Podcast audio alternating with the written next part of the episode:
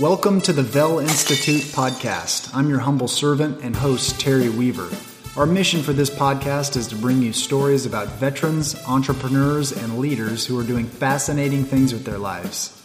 Our hope is to inspire you because we believe that inspired individuals will change lives, both theirs and others for the good. Vel Institute is a 501c3 nonprofit, and we're asking for your support. There are two ways to do that one, by getting involved with our mission, and two, by contributing financially.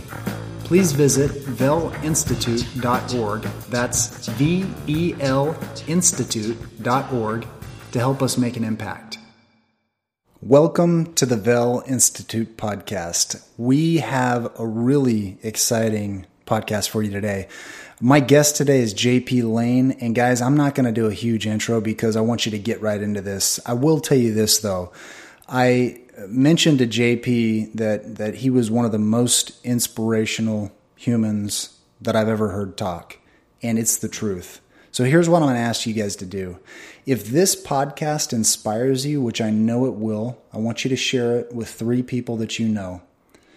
This guy is incredible, and you've probably heard about the links, the links that a human spirit can go. And he is an example of that. He overcame so much. You're going to learn about when he was on American Idol. You're going to learn about when he was blown up by a 200 pound bomb. You're going to learn about him traveling uh, to over 250 speaking and singing engagements after he recovered, after he lost his legs He's an inspirational human. He's one of the most inspiring human beings I know. And it's with incredible pleasure and honor to share his story with you. Hope you enjoy. JP Lane, what's going on, my friend? Not much. You doing all right? Yeah, I'm very excited. Uh, still pumped up from last night. So, man, we had 200 veterans entrepreneurs in a room um, just packed, totally packed. Yeah. And they came out to be inspired, man. And uh, your journey, which I want to get into, is is a really inspiring journey. I mean, I, we had people, you know, coming up to me at the end of the night, thanking me for for organizing this, and but but they were crying and saying, "Man, I didn't expect that."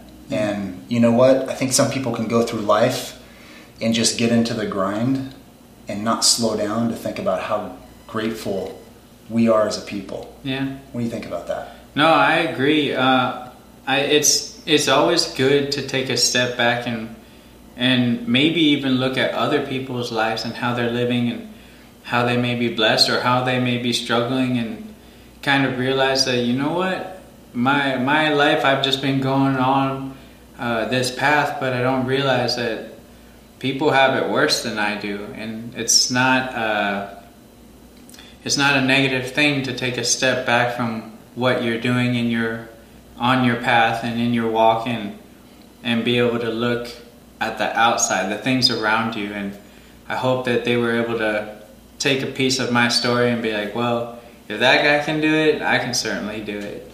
So, so if somebody walked out of there with an excuse tonight, Oh, I, I, hope I find out so I can follow up with them and, and talk to them. We'll bring them to the gym. Yeah. After that. Yeah.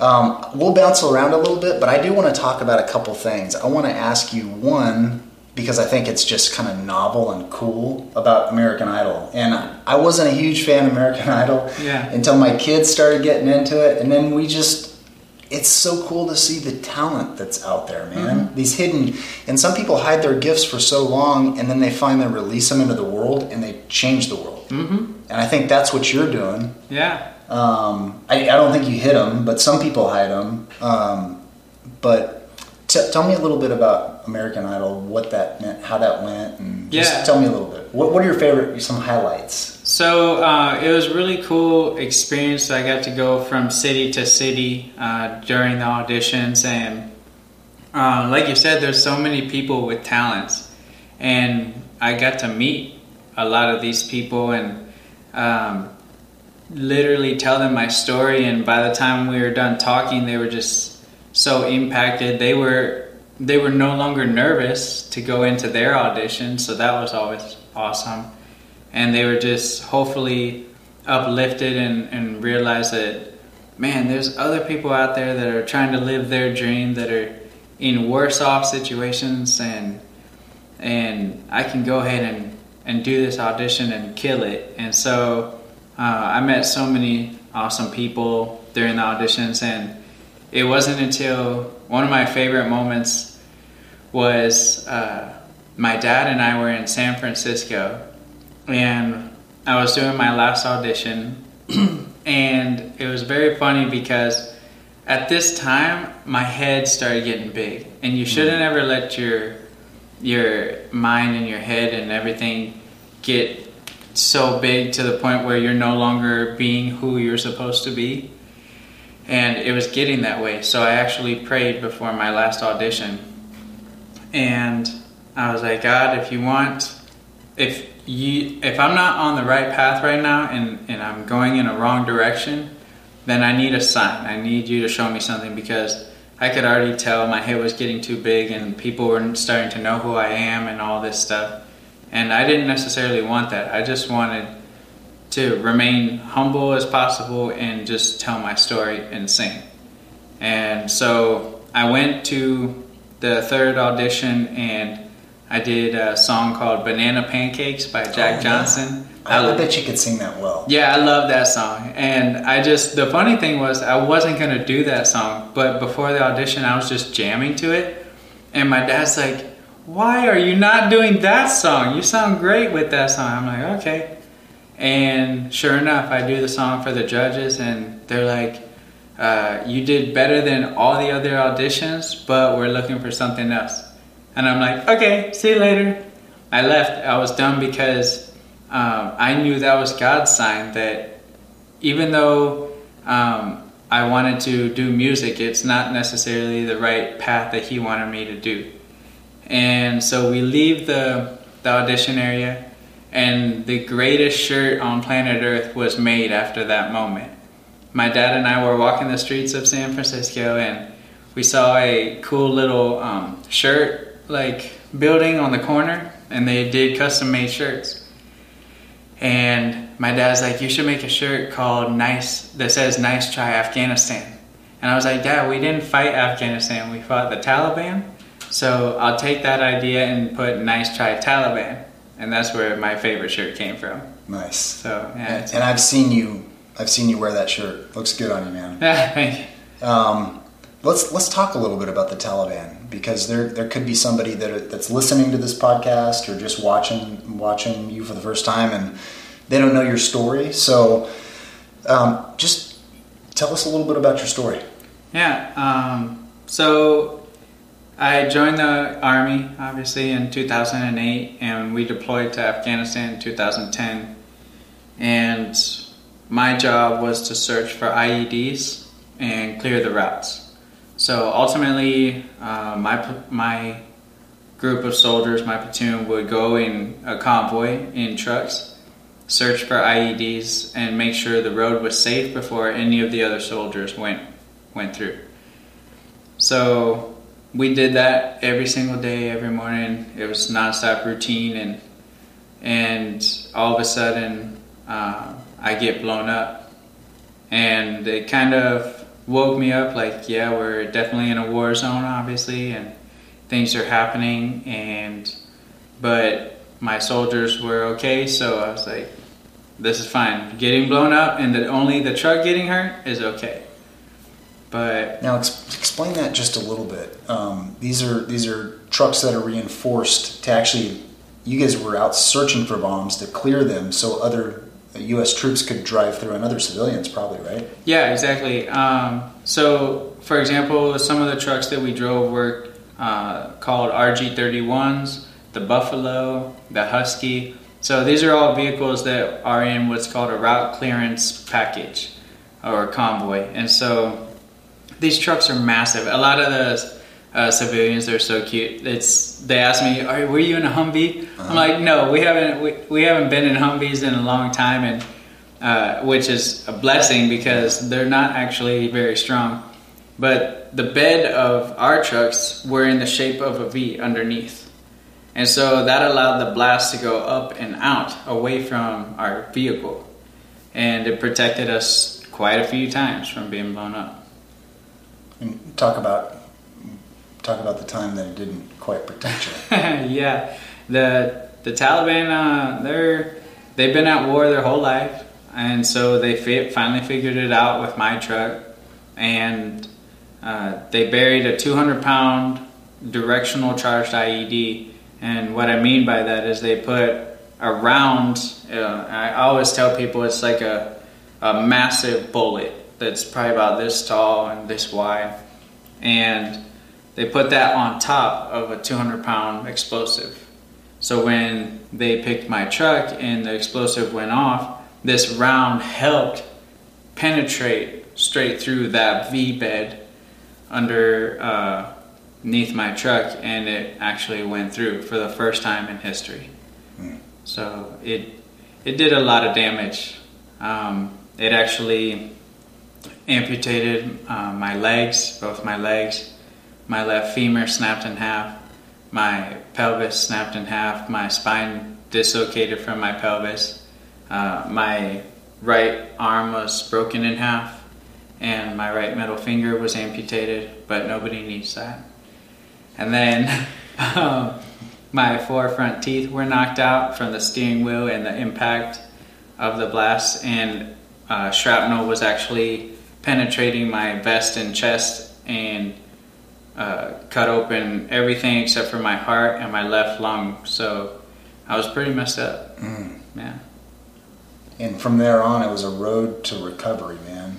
A long road to recovery. Yeah. Care to share any about that? Yeah. Uh, well, obviously, at the time, I didn't even feel any of my injuries. I mean, when your adrenaline is pumping so hard, it's you don't feel it. But uh, shortly after I had passed uh, into a coma, I fell into a coma, and I was sleeping for a month and a half.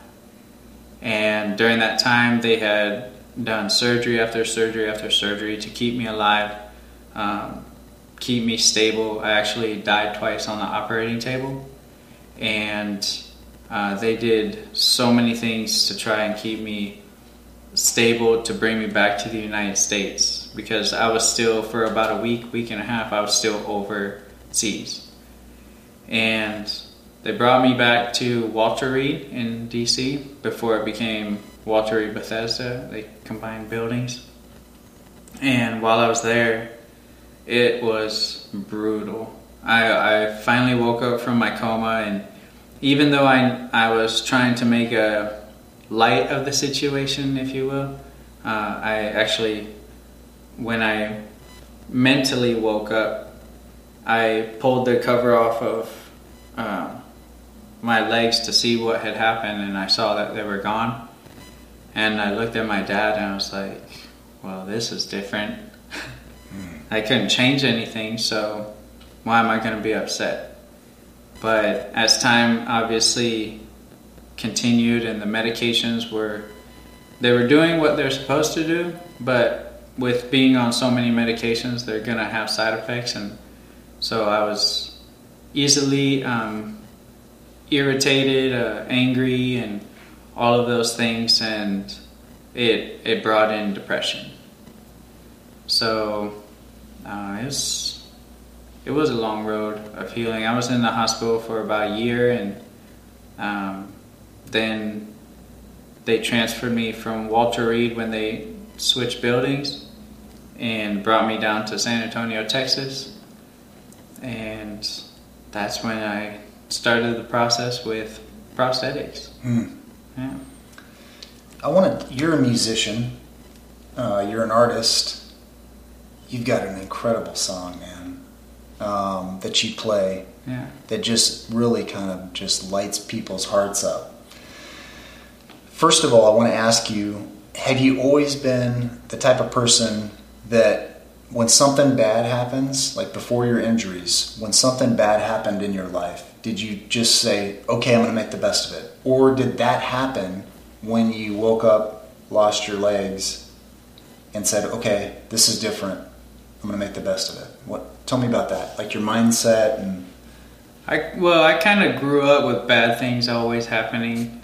Honestly, uh, people think I lived a silver spoon lifestyle, and I didn't. Um, I grew up pretty poor, and uh, my parents were divorced, and it was just uh, not the best situation. But um, I still did everything to just see the positive side and and take care of what I needed to take care of. And so um, it wasn't until uh, the beginning of eighth grade and my dad gained custody of us, mm-hmm. me and my little brother, and he immediately dropped us off at church. I, like, and I'm saying immediately, he drove from uh, Columbus, Ohio, to Green Bay, Wisconsin, and that night dropped us off at a camp. He's like, I've already had enough of you guys for 10 hours. Like, go get Jesus. so, I, and I believe at that moment, even though I felt that I was always the one to see the brighter side of things and try and fight through the negative and anything bad happening in my life, it's, I was, the seed was planted to find true strength. And that was in my faith. So, when I was blown up and woke up from my coma and I couldn't speak um, right away because of the tracheotomy in my throat and everything. But during that time, until I was able to speak and tell my dad how I felt, I knew the thoughts in my head were mine. So the fact that I had gone through everything that I just went through and I'm waking up from a coma and my thoughts were my own I knew I was going to be okay, and I knew that that was because God was watching over me. And that's when I knew, like, with Him, I could overcome anything, and I can, I can see the positive over the negative. Even though, yeah, everyone that goes through a negative, it stings for a while, or for a little bit of time, right? But I just, I'm a fighter. This the military built me to be the best of the best, and how can I be the best of the best if I'm always depressed? Mm-hmm. So, let's go to when you woke up on the um, in the hospital, and you realized your legs were gone, and you realized that you couldn't talk, and that you realized you probably had. Did you realize that things were going to be much different going forward? At what point did you say, "I'm going to use everything that's happened to me to do some good and inspire. Um, your goal is what? What's your goal? Your life goal? To impact a million plus people.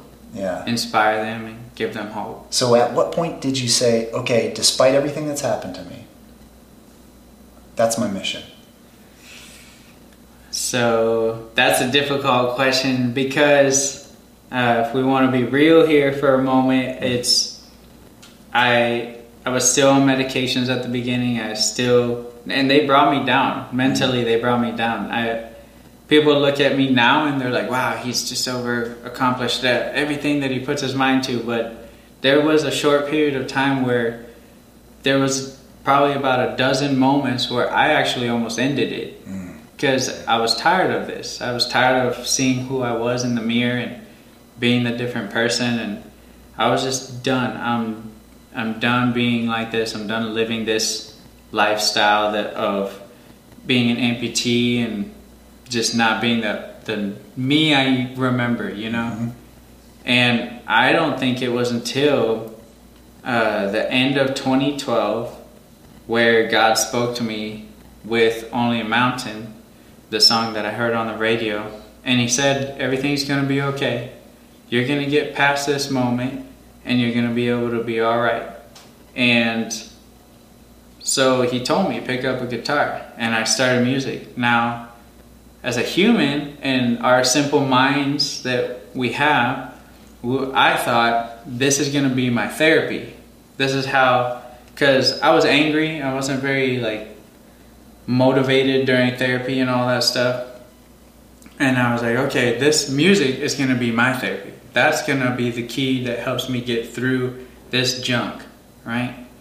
Well, I wanted to share that towards the end of uh, 2012. That's when I realized this song impacted me. Maybe I can impact others with me singing the song and telling my story. And so that's when it all started. Yeah. And since you since God spoke to you and you made that decision to use it for good, talk about some of the doors that have opened up for you. We're gonna be here all day. Well, let's, let's, do some, let's do some highlights. Let's do some highlights. Uh, so, the funniest part is the fact that my very first live gig ever, after being injured like this. Now, mind you, I didn't ever have the guts to really step up front. I was a drummer before in my previous robotic life, right? Pre robot. And I was furthest away from the front of the stage I could be. But now God says, No, I need you to be up front. I need you to tell your story and sing the way you like to. My very first live gig was the presidential inauguration in 2013. Hmm. As a as a singer, um, front man. I just learned guitar for three whole months. and yeah, they invited me to sing. Where'd you sing that? That was in DC. Okay. Yeah. In front of how many people? Oh shoot. Um probably at least about a thousand maybe. And then little did I know it was actually live on the radio at the same time. They had set it up to where it was live on the radio. Uh, which was really cool actually for me because the music video that I put of Only a Mountain on YouTube, it's it went from only maybe uh, a thousand views at the time to over thirty thousand views in a weekend. So that was really cool. Um, but then fast forward, God opened so many more doors. I mean, I've performed with Jason Castro, who is the artist of Only a Mountain. I've performed with Lee Greenwood, uh, Aaron Tippin, Neal McCoy. Tell me, tell me about now. Now you had a, a one of your major goals was to perform with somebody that you really respected, the person that wrote that song, Jason Castro. And and tell me about that being fulfilled. That was so awesome. I uh, it was funny because part of me was like, why isn't he calling? Why isn't he calling? And because uh, months would go by, right? Uh huh. After I put the music video on there on YouTube, and all of a sudden I get the call from his manager, and uh, she's like, "Hey, this is JP Lane," and yes, it is. I'm Jason Castro's manager. Yes. I'm like, see, yes. So you saw this happening. Did you see yeah, it happening? Yeah, I, I knew it was going to happen. I just didn't know when it was going to happen. Because I knew that God's not going to start something and then have it not finished. He's not going to do the entire uh, plan or whatever. And I knew it, that song impacted me. I'm now turning around and using it to hopefully inspire others. So there's why wouldn't it happen on the path that I'm on? I'm I, am i am gonna try and reach out and meet Jason Castro and even thank him because that song changed my life. I mean, it gave me hope.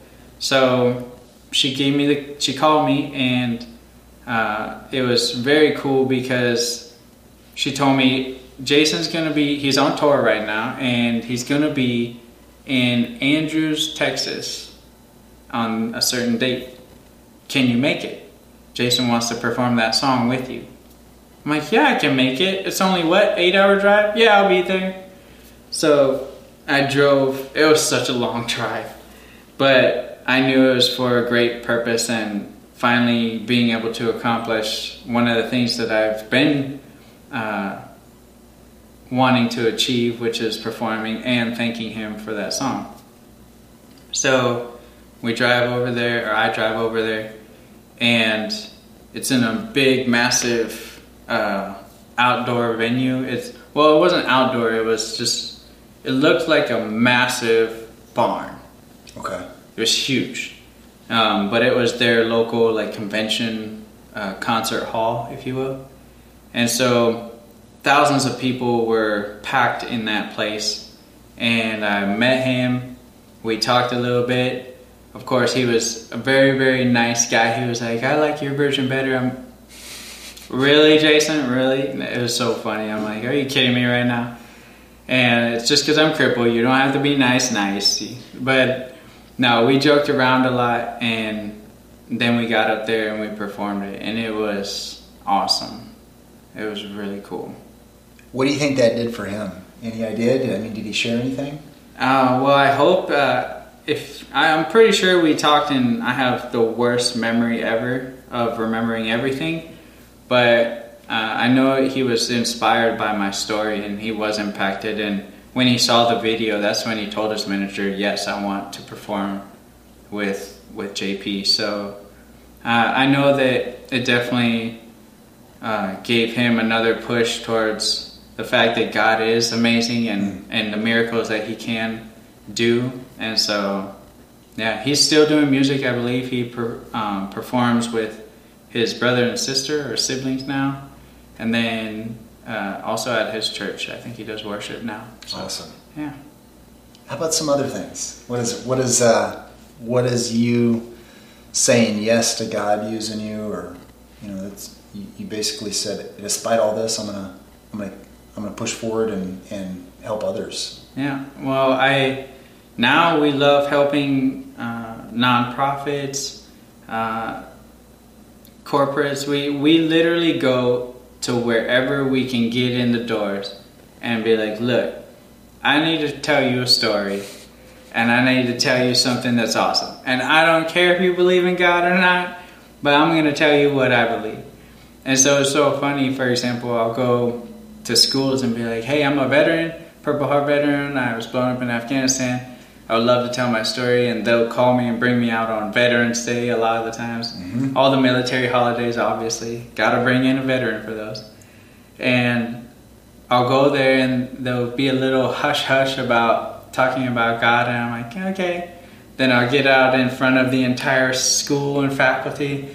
So uh, let me tell you what God did in my life, because it's awesome. and it's just we're we're made to be bold right? And I'm going to be bold and strong in who I am and my story and my testimony. And so we go around uh, telling it to everyone who wants to listen. And we've I've been able to perform with many artists and telling my story at the same time. I always tell my story even during my performances. So it's not like I'm just every other artist just there performing, singing songs telling jokes here and there and then leaving. I I tried to leave the audience impacted even though they were there for music. And it's the most fun thing I could possibly do. Mm-hmm. And I've been doing it ever since. One of the the gigs that I just did, uh, actually here in Houston, I was able to sing with Gavin DeGraw, mm. which was a dream come true as well. So I used to cover a lot of a lot of his songs. He's a talented artist. But I, I just love what I do. Awesome, yeah. man. Well, you do a good job at it. Um, let's talk about uh, what's coming up for you because you've got some cool stuff in the works. But I want to start out with your phone call from the NBA. Did you get a phone call from the NBA? The NBA, yes, I did. Actually, yeah. I will be singing the national anthem this uh, Saturday uh, for the San Antonio Spurs. Have you done that on a on a? Have you done a national anthem on a big stage? Mm, only at the presidential inauguration, but never for a sports team or on TV. So, no. That's gonna touch a lot of people, man. Yeah, I hope so. I'm st- honestly, I'm actually still debating on what I want to wear because I I went back and watched when I sang at the first presidential inauguration because now it's been two, the last two, but. Uh, I was wearing khaki shorts, and it was not necessarily stylish, which is now kind of how I like to dress, but at least it showed off both of my prosthetics. And I don't know, it kind of, I think when people see both of my prosthetics, they're a little bit more inspired as to just looking at one of my prosthetics. Yeah. So. I hear you. But I'm excited to sing the national anthem. I'm ready.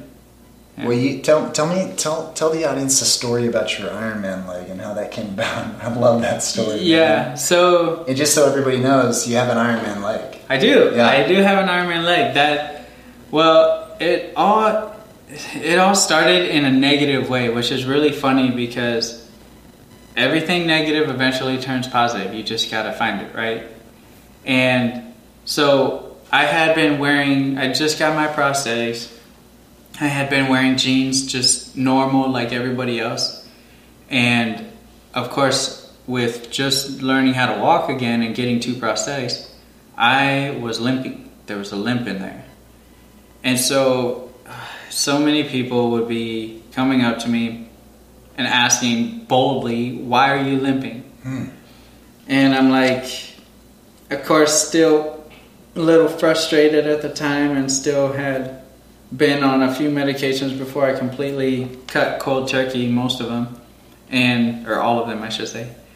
And I would snap at them. Well, you try being a double amputee, and they're like, "Oh, sorry, we you're a double amputee. We didn't know." I'm like, "Of course you didn't know. I'm hiding them behind my jeans," and that that's when it clicked. Like, I need to get it out. I don't want to wear shorts. I want to be able to wear pants, but I don't want to wear pants to the point where people are always questioning that. Why is he walking funny? Why is he uh, limping? And so then I started rolling out one pant leg, my left one, because it was also difficult for the, the left prosthetic that I have to bend and walk in jeans, anyways. So I was like, okay, you know what? I'm just gonna roll up the pant leg, and then people won't question. They'll know. So it became a style. Then my music career kept going, and I'm like, okay, I'm gonna I'm gonna do some cool stuff with this. And at first, I started using duct tape, which I actually have on the current one that I'm wearing right now. I use different style duct tape, and then uh, this uh, little girl in I was waiting in uh, for an oil change in the waiting room, and I'll never forget because it was just the cutest thing ever this girl, she's probably maybe four years old. Her mom's getting a soda. I'm sitting in uh, one of the chairs, just minding my own business. And a little girl comes up to her mom, and then she's hugging her mom like this and looking at me, staring. She's a little freaked out by my prosthetics, kind of uh, like any person would be. Uh, and I lean over and I'm like, Do you know who Iron Man is? And the little girl's like, Yeah. And I'm like, I'm Iron Man. And she looks, her face changed like, and she, her, she's just in awe of the fact that she's meeting Iron Man right now. She believed it. Yeah, and so the nickname Iron Man stuck. After that, she was so happy. They left the room, and I heard the little girl yell, like, I just met Iron Man. It was the funniest thing I'll never forget. And from that moment, I'm like, yep, I'm Iron Man. And the real Iron Man, just in case yeah, he's, he's, watching. Yeah. And, uh, and so the idea of making an Iron Man prosthetic cover came about, and I actually, uh, I don't know if you've ever heard it, it's called Prosthetic Ink. It's a really cool uh, prosthetic design company, and I shipped them my uh, prosthetic cover, and they did the design, shipped it back, and whew, it looks so good. So I use it for my special events, and I actually forgot it this time. I'm sorry. That's okay. but um, it's a cool looking prosthetic. It is cool, man. Yeah. It is cool. You've got some neat stuff coming up, but I want but I want to pause there because you said something you said something just now. You said when I decided to stop hiding my scar and you know um, your prosthetic legs, when you decided to stop hiding those, yeah. it actually what happened?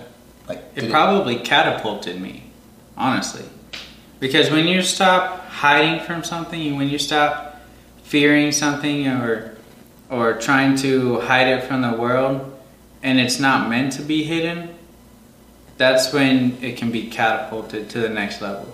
I still have friends of mine and I love them to death, but they're still intimidated by the fact that they have prosthetics.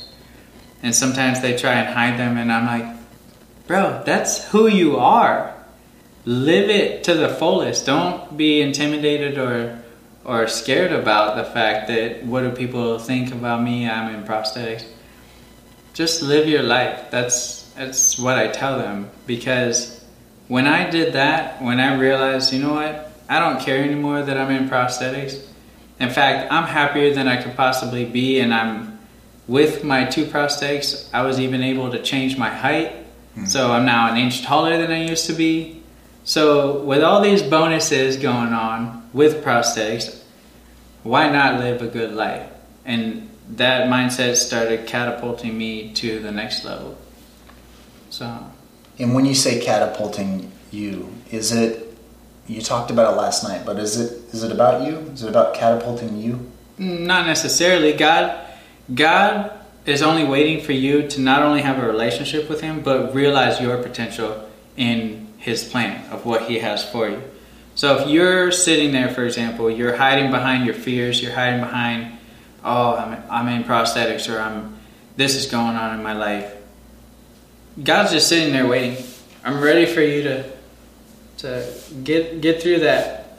Because once you pass that, once you realize that this isn't a bad thing, it's not a negative, that we can do some awesome, good things with this, I'm gonna let it go. I'm gonna let it fly. Like the doors are just gonna, you're in one hallway and the doors are just gonna be opening. And I realized that when that happened and I started uh, being able to realize, you know what, I, the whole purpose of me being here, because I died twice on the operating table, I shouldn't even be alive. The whole purpose of me being here is to inspire people through what I've been through. Then it's not about me. It's about inspiring and impacting the people around me. It's about how can I bless other people with what I've been through. And that's what my wife and I live through on a daily basis to be able to inspire others. Yeah, So- speaking of your wife, she's a great human. She is. Yeah, she's hundred percent human. Yeah. You guys make a great team and you have the best couple jokes. Yeah. You guys play off of each other's jokes. Yeah, she likes to. She'll she'll tell people if if I'm bad, she'll take my legs away from me and won't give them back. Wow. Puts me in timeout. I know. I know. Um. One thing. So I want share one of your favorite stories about you using what's happened to your to you and, and using it as, as a gift to go out and encourage and, and inspire people. To give us a story about somebody who's been inspired that, that you've been able to help.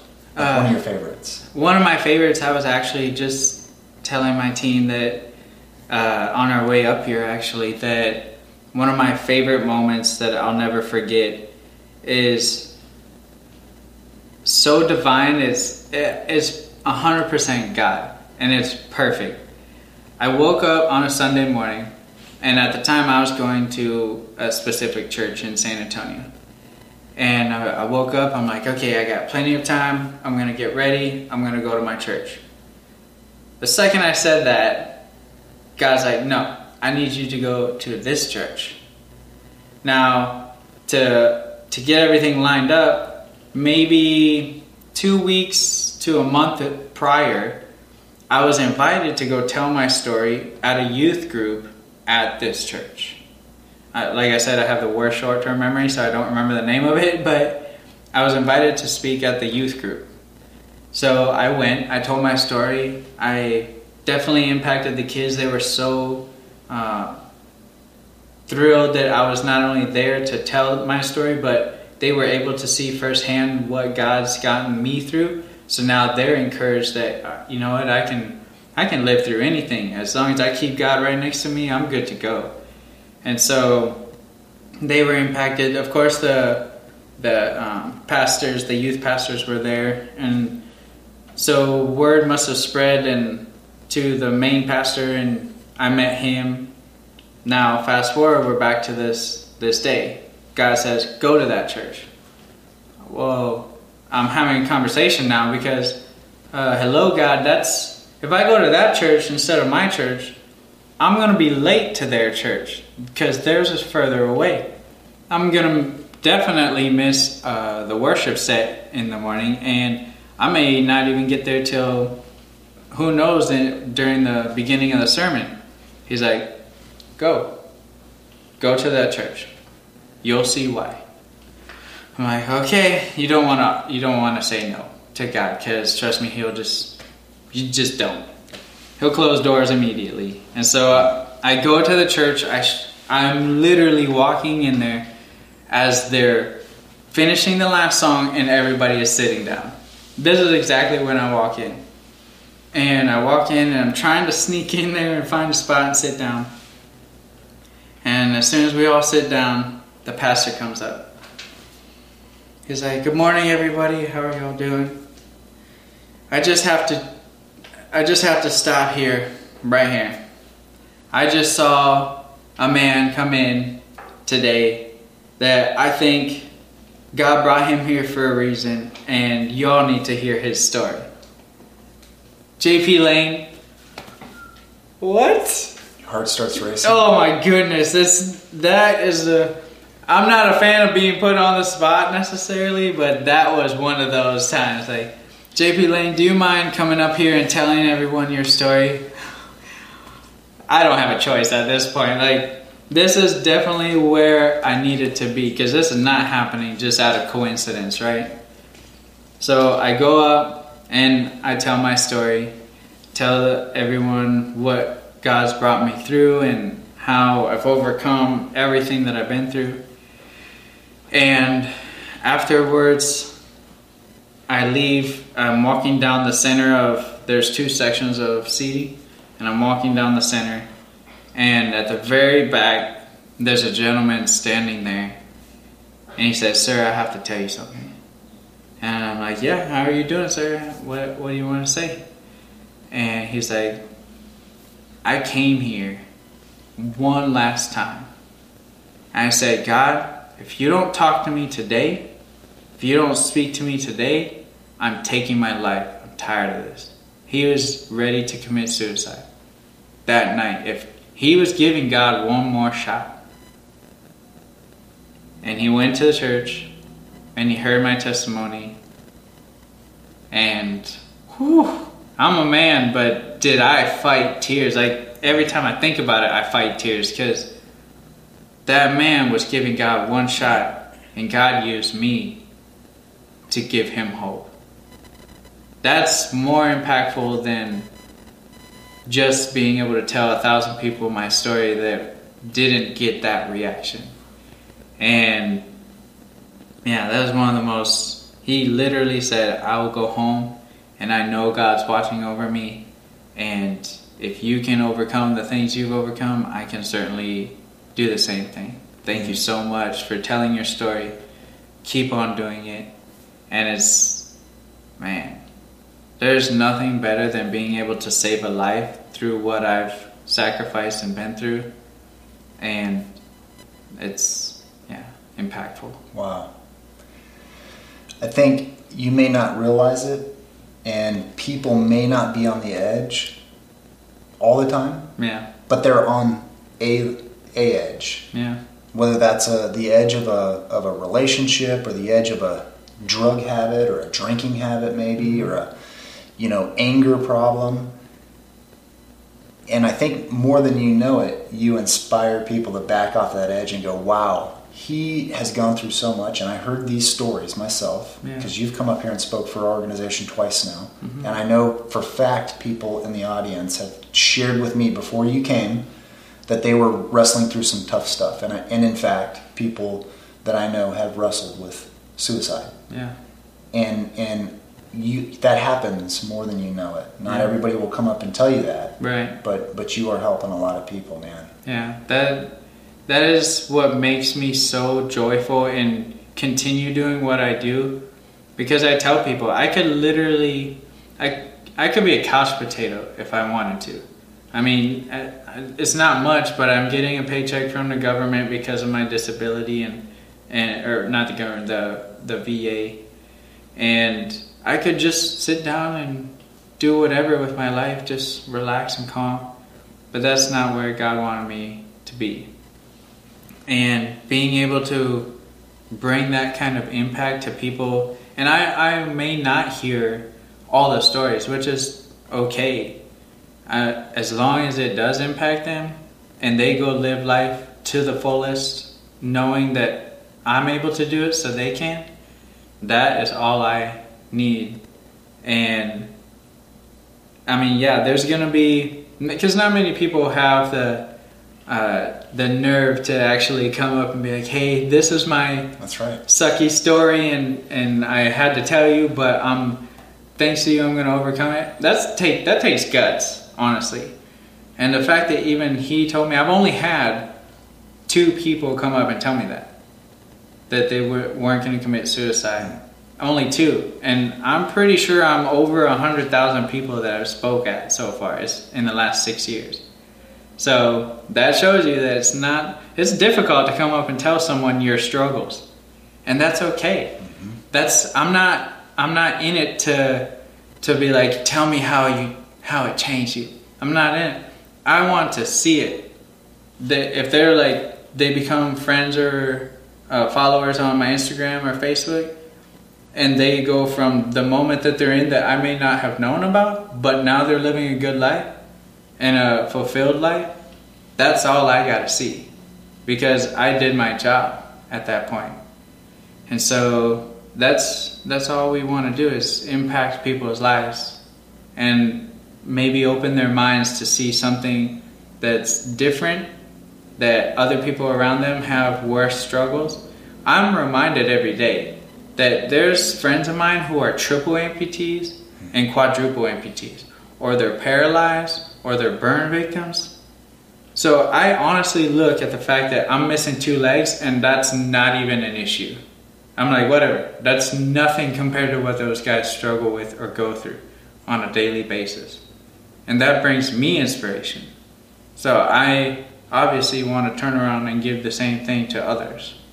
So Yeah, well, you're doing that. You said there's only been two, but Yeah. all it takes is one. yeah, So you're, I tell people, actually, I was just telling um, some people that even if I changed one life for the entire time I've been an amputee and told my story, that all the sacrifice, the pain, the torture that I went through, that was all worth it if I just saved one person's life. yeah, you're Totally worth it. You're right. Yeah.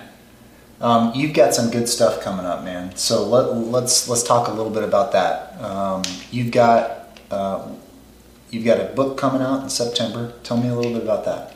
Yeah, I cannot wait for this thing to be released. Uh, I am so excited. First off, you have to look at it from my perspective. The army didn't teach me how to read, so I'm not a reader. I'm just kidding. That's a joke. Okay, just for the audience. But an avid uh, reader. Yeah, yeah. I, I I do read the Bible, um, but I'm I don't really like reading honestly, and I've tried to do it so many times. This is why I love Audible. They read it for me. Mm-hmm. But the fact that I'm a person who doesn't really like to read, wrote a book, that's that's an accomplishment. Huge. Yeah, it's huge. And that I spelled everything right. That's that's a one of the most amazing accomplishments. And so I'm so thrilled because this book has it's not just about me. I I I came up with the idea that I want people to hear the other sides. Not just like oh, he was blown up, this is what happened when he was blown up, and all that stuff. Yeah, that's my stories in there. But also in my book, you have my medic's perspective, who was with me. You have um, the my I believe my chaplain's perspective, my commander's perspective. You have all these different um, what's going on while we were in Afghanistan from different soldiers that I was deployed with, which is super cool. I I love the fact that it goes and you're pretty much able to know, oh, well, what was his commander doing at the time and stuff. So, but the best part is my dad's perspective and my family. What were they doing and what was going on during all of this? Because what my family was going through even while I was being blown up, was just nuts. It's crazy. And so for them to even get that call, like, hey, your son is on his deathbed, you might want to get your stuff uh, and go to the hospital to see him. It's like, when is he going to quit? And I'm not going to give all the details, but this book, just reading it through myself as writing it and reading everybody else's perspective, I'm like, this is gonna be a cool book. I believe in it so much. I'm gonna buy the first one. so yeah, it's I can't wait. What's it gonna do for the reader? Oh my goodness, uh, the if it's already doing what I wanted it to do for me and my wife and those of us that that are helping put it together, it's it's gonna impact them beyond belief. Because there's I, I want to say it but I just can't because I'll give it away. But it, there's so many pieces in this book that are like mind blowing of what me and my family have gone through and that if we all put our faith in God to overcome everything we were going through and we all came out on top whew, mm-hmm. it's, it's powerful. Mm-hmm. Like this book is going to be powerful. If they if they go from the beginning to the end and there's just nothing inside then I'll give them their money back uh, because there's gonna be moments where they're gonna be crying. There's gonna be moments where they're gonna be laughing. There's gonna be moments where they're gonna be like, "Oh my goodness, this is insane," and I I'm excited because we're gonna release it September 11th, and it's pretty much ready. I could have released it July 2nd, which is my blast anniversary, or what we call our Alive Day uh, in the amputee world. And I could have released it that day, but I didn't want to put the focus all on me. The reason I joined the military in the first place was September 11th, was the Twin Towers falling and 9 11. So I'm like, you know what? I'm going to give the respect that date is due and release it on that day. So it's going to be the most impatient waiting process of, of my life, but it'll be well worth it because it's such a good day to release a, a patriotic, uplifting book. Hmm. So it's exciting. Awesome, man. Yeah. Let me let me ask you this. I love asking this question. Where's what what's going on in JP's life ten years from now? Ooh, What- 10 what's years? The, what's the vision? 10 years from now there's so many uh, things that god has put in in my path right now that we're actually going to be starting soon and so i have obviously goals that i want to set as a personal achievement and things that i would like to do and accomplish uh, one of them being a best-selling author when it's always going to be hilarious to say I was a best-selling author, but I hated to read and write. So, but it's a goal I, because I want to inspire a million plus people. So, uh, obviously, doing that, I am working on a new record right now, a new album that I'll be releasing, and then When's that gonna release? The goal is the end of the year, um, but I might do it 2020 just because that's a cool date. That is a cool date. Yeah. And so you got to do cool things. yeah, and uh, so we might do your original music or Yeah. covers or no wrote, all original music. you wrote these songs? Yeah, I'm very excited because one of the songs I wrote, it's called "I'll See You Again." It's a song I just wrote for my best friend who was killed in Afghanistan uh, while we were deployed. His name is Justin Ross, and I wrote that uh, specifically for him. Now, I've only performed that song maybe once or twice, and the very first time was an honor. I sang it back in my hometown in Green Bay, Wisconsin, and I invited Justin Ross's parents to the concert, and they were there. Whew! That was the most emotional event I've ever performed at. And so that song will be on my upcoming album.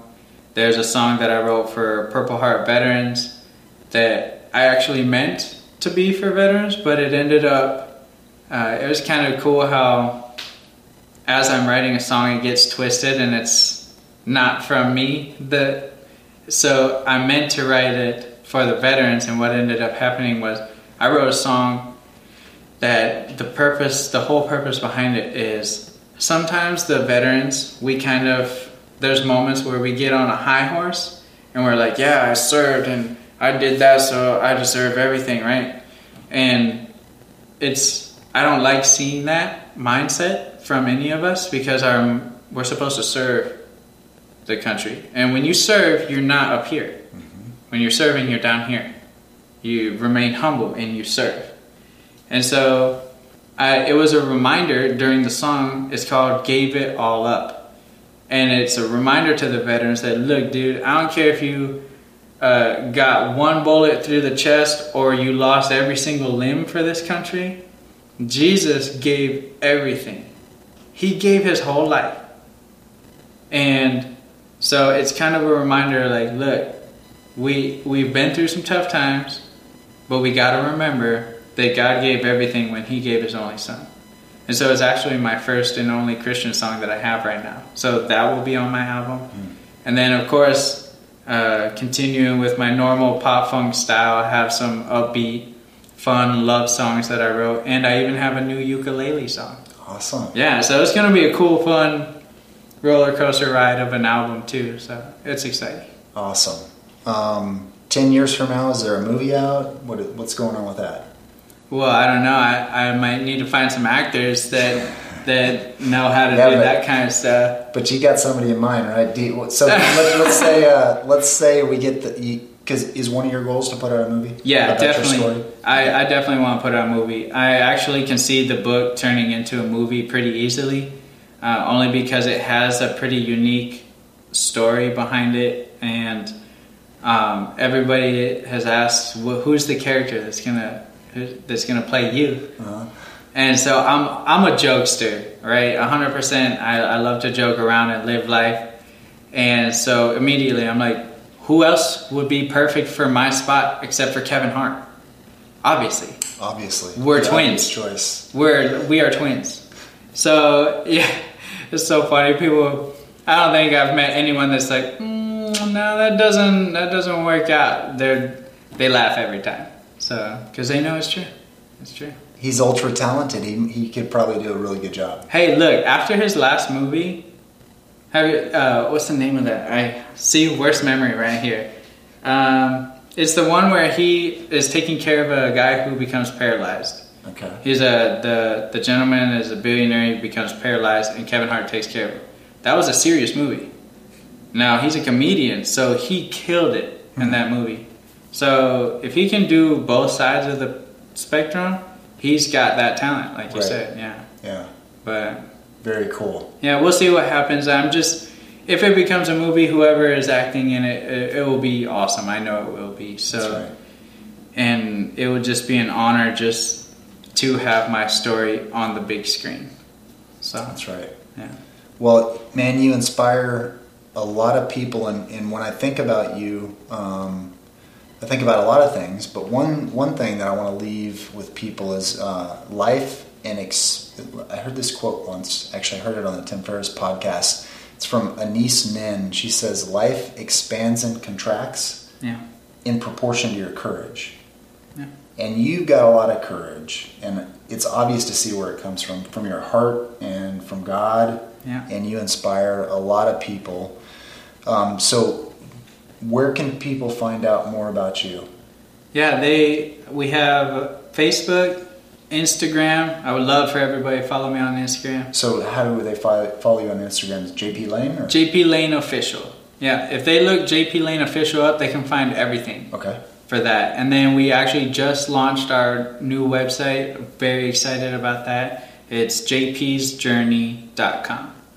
So we will be seeing everybody on social media and they can actually send their story in to our website. We have a spot there that they can type in their story and let us know what they've gone through and how God's got them through everything.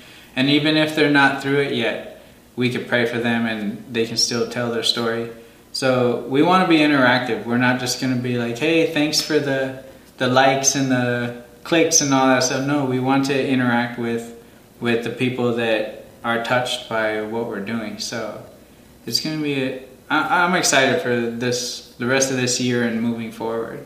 Good man. Well, you're doing a good job, and um, you designed a shirt that I'm wearing. Yeah. What, you make it look good. What's the deal behind this shirt?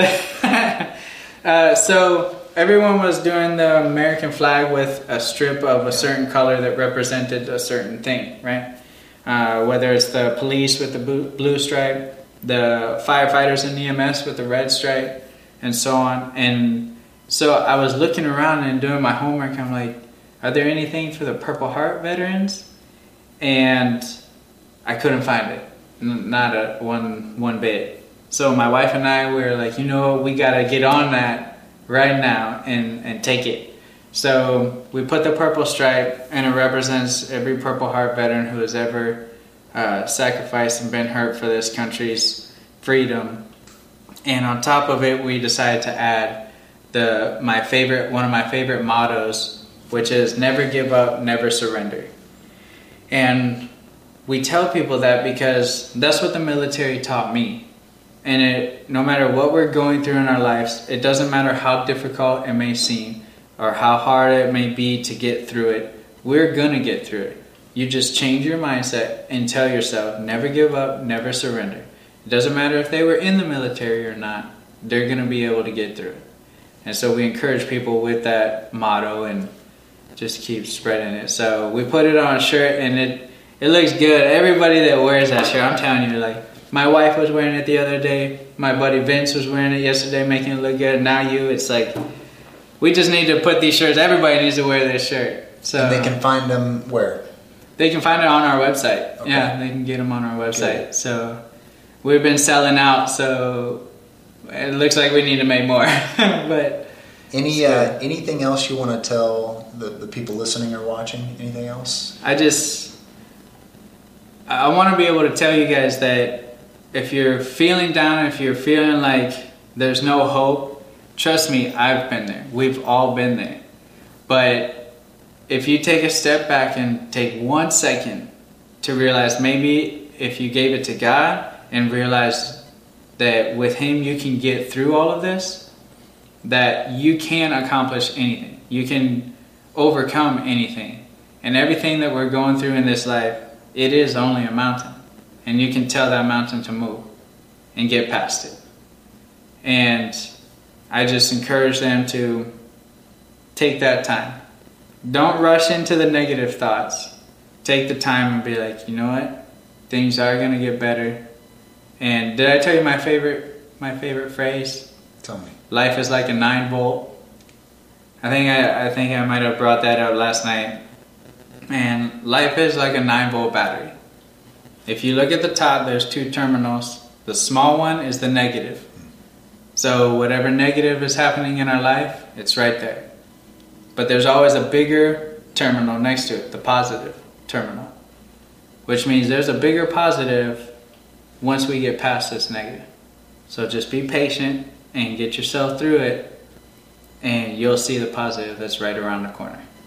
That's good, man. Well, you're an inspiration to me. You've blessed my life, and I appreciate you. I'm proud of you, man, and I Thank want to do anything I can to help share your story with other people because it's going to help well over a million people. Amen. Yeah. So, good job. You got a lot of people behind you, man. Thank Keep up the good work. Appreciate it.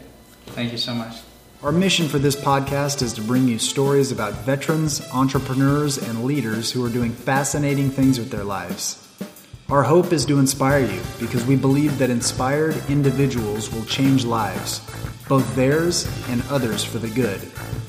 Vel Institute is a 501c3 nonprofit, and we're asking for your support.